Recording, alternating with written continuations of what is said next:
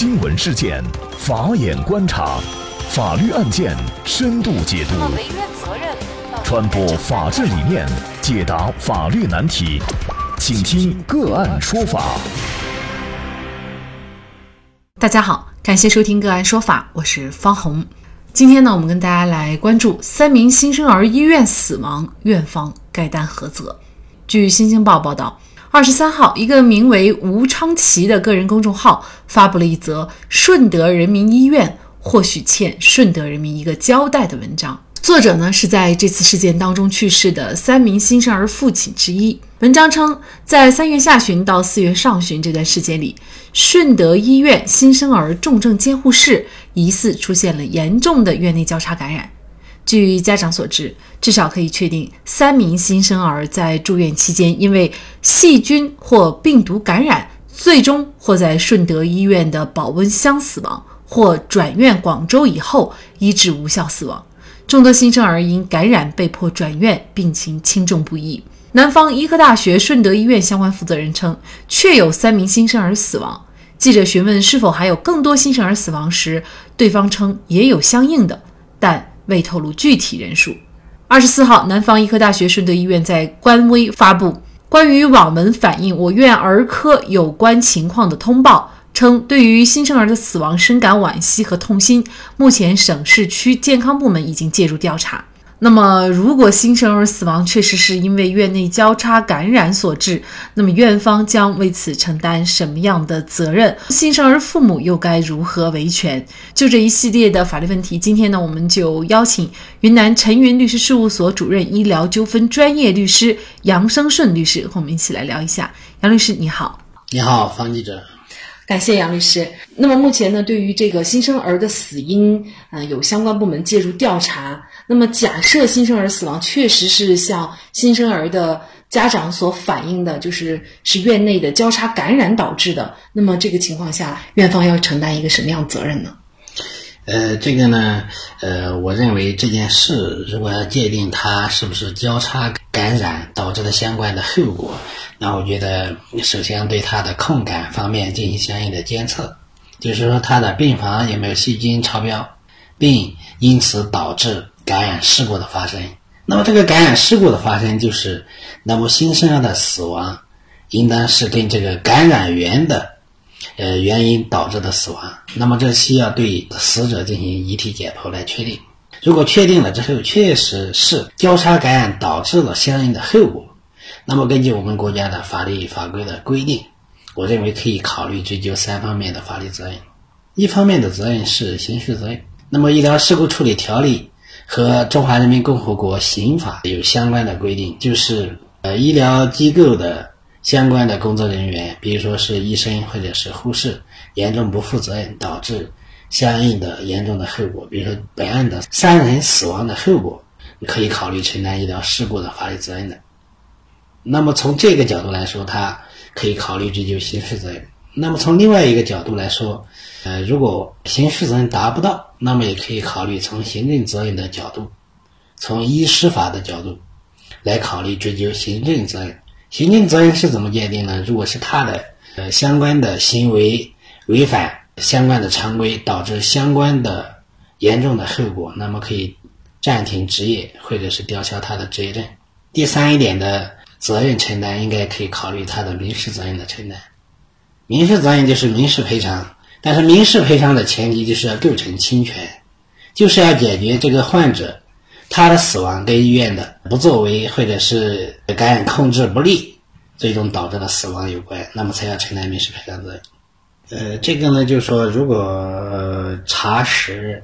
确实是因为控感方面的原因导致的相关后果，或者虽然没有查实，但是我们作为受害人，我们怀疑，那我们也是。呃，作为家长也是有权利提请相关部门启动侦查程序，比如这个医疗纠纷、医疗事故罪是否构成，是可以建议报公安机关，呃，进行立案侦查。构成医疗事故罪的这个前提条件是什么呢？它的前提条件是医务人员的严重违反医疗管理规范或者是医疗常规，那么导致患者死亡的严重后果。基本上要有这两个前提条件，那么它的第一个前提就是主体要是医务人员，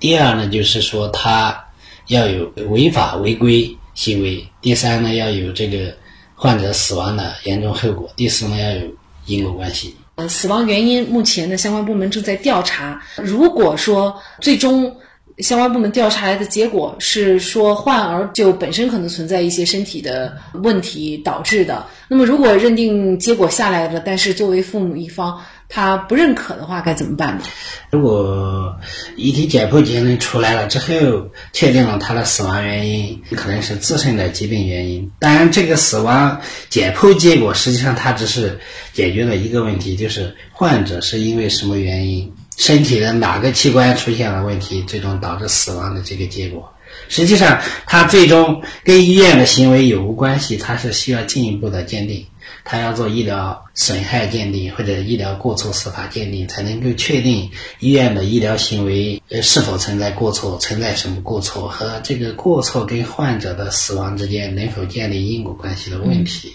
这些都需要专业的机构。部门来做，其实作为父母一方是没有办法具体的来进行一个操作的。患者的父母其实他作为权利人，他有权利也有义务提起来相关的程序，因为这个是私权利，私权利的救济是需要公民自主的提起来。那么在这个情况之下呢，我就建议可以委托相关的专业的人员。来代理，然后提起相应的维权程序。毕竟损害后果已经摆在那了，那么到底是这个损害后果是什么原因导致的？医院有没有责任？如何最大限度的去追究医院的责任？那么从这个角度，我建议，那么患者家属委托专业的呃律师来介入。嗯，我想就是无论最后他们的维权路顺不顺利，或者有没有成功的索赔，但是孩子的生命是挽回不了的。其实这家医院呢，应该说是在广东地区也是一家非常有名的医院了啊，甚至呢，他们好像是在产科这一块儿也是。呃，做得非常好，但是仍然会出现这种问题，这也让我们不得不担忧，咱们的孩子、孕妇在生产过程当中会不会也会出现类似的情况？那么，另外呢，对于这种院方的管理也好，还是行政部门的这个监管也好，相关的法律制度是不是完善？否则，为什么会出现这样严重的事件？呃，这件事情首先我们只是建立在没有调查结果一个假设的基础上，如果真的是。调查结果就是证明，就是因因为医院控制感染不力导致相应的后果。那实际上，这个医院和相关的科室和相关的医护人员肯定是逃脱不了责任的，因为他们对开设一家医院，医院最基本的就是要符合感感染控制的相关指标，有相应的制度，有相应的设施，有相应的设备，有相应的人员，他才能够开设这家医院。那么，如果真的发生这个情况，那就说明他在整个运作过程当中，他的制度没有严格的执行和操作，导致了这个后果。那么，相关的人员应该是要承担刑事、行政、民事责任的，这是无可厚非的。当然呢，如果医院管理部门在审批过程当中，呃，假设他对这家医院的控感的相关的设施、设备、管理制度，在没有符合相关规定的情况之下就审批了，就让这家医院运营了，或者在运营过程当中没有监督好，没有定期的检查监督好，那它也有可能存在失职。那么根据法律的相关规定，失职也是可以追究相关的法律责任的。但是我觉得国家的相关的对公职人员啊、对医务人员的责任制度，其实它应该来说还是比较健全的。都有途径，都有渠道去主张相关的权利。关键是这个事情的真相到底是怎么样，还有待于相关部门的进一步调查，给出相应的结论。那我想，这个结论也是我们大家非常期待的，最起码也是对。目前我们所知道的三个新生儿的这个孩子的一个交代，孩子父母的一个交代哈，嗯，也希望哈通过这个事情最后的这个结果，各个医院也能够反思自己在管理具体的医疗卫生方面，是否存在一些不足？那么类似的事情呢，也极少发生。好，在这里也再一次感谢云南成源律师事务所主任、医疗纠纷专业律师杨胜顺律师。那也欢迎大家通过关注“个案说法”的微信公众号，具体的了解我们本期案件的图文资料以及往期的精彩案例点评。另外，您在生活工作当中遇到一些法律问题，都欢迎您通过添加幺五九七四八二七四六七幺五九七四八二七四六七这部电话号码的微信号向我们进行咨询和交流。给大家提供法律问题解答的都是我们节目邀请到的嘉宾了，他们都非常的资深、专业和负责任。感谢您的收听，我们下期节目再见。